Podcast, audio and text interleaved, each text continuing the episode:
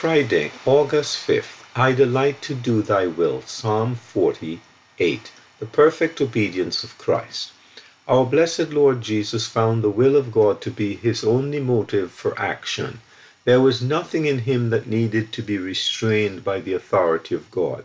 His will was perfect, and his every movement was of necessity, the very necessity of his perfect nature in the current of the divine will.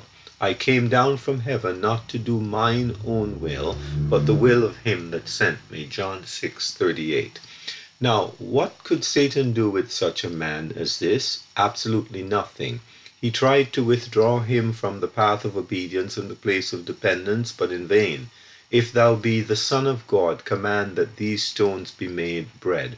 Matthew 4:3.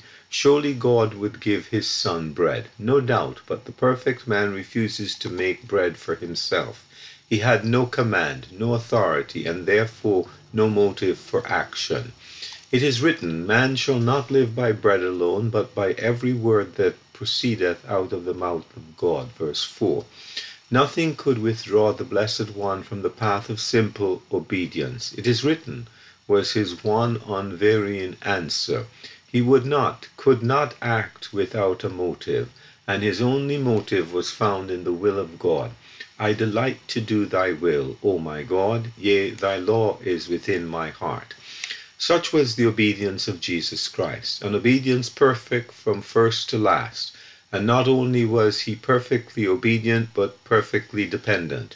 Though God over all, blessed forever, yet having taken his place as a man in this world, he lived a life of perfect dependence on God.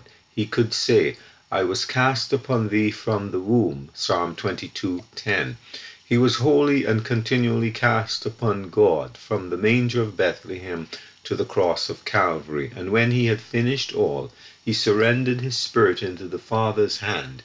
His obedience and dependence were divinely perfect throughout. C. H. Mackintosh.